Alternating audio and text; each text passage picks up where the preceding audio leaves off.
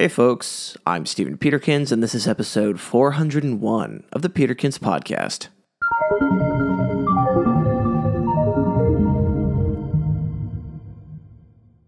Today, I'm going to talk about being cringe. Back in the 2010s, there was this idea that you could win the internet. Basically, it was a phrase used by people when recognizing someone's skill, talent, or achievement. And while it was never explicitly said in the same manner, there were also definitely ways to lose the internet too. Since the beginning of going viral, we were sharing text, pictures, and videos of people embarrassing themselves to a new audience of millions and eventually billions of people. Sometimes these videos are people just messing up, falling down, spilling something, generally just making innocent mistakes. Other times, however, these videos are of someone attempting to do something authentic, but not quite being able to execute, like how American Idol would show not so talented people in its early audition stages. And other times, the person might be doing something we considered just plain weird and not cool whatsoever. This specific type of embarrassment is known as cringe. What's cringe is being too earnest, too embarrassing, or generally too extra for the majority of people who are watching you.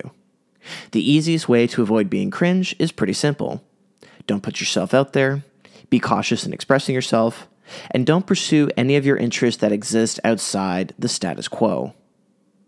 Obviously, I'm not being serious. Focusing on not being cringe is restrictive and completely unfun. But there are some impulses around cringe that I think are just generally wise. For starters, we should not overexpose ourselves to everyone as soon as we meet them, or with those we don't know very well. Oversharing makes people feel uncomfortable, and our impulse to avoid social faux pas often helps people feel more comfortable around us, which makes it easier to grow our relationships. But on the other hand, as I've highlighted previously, attempting to avoid being cringe at all costs means you won't be able to live your life or truly express yourself. Any genuine attempt to create something novel and new threatens being cringe. Detachment, irony, vapid conformism. None of these traits allow us to build something of value. We have to put ourselves out there. We have to risk something. We have to be willing to fall on our face and fail when creating anything that we can be proud of. We can't be afraid of being cringe if we want to realize our vision. Fear of cringe can be used to avoid being completely embarrassing, but that fear doesn't achieve anything that general self awareness doesn't already provide. We shouldn't live a boring life because we're afraid of coming across as cringe. It's a leap of faith when we create something meaningful, something that hasn't been done before. There's always a risk of being embarrassing or cringeworthy. Overcoming this is why it takes courage to be an artist and a creator.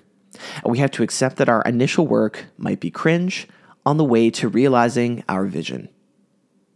Thanks for listening, and I'll talk to you later.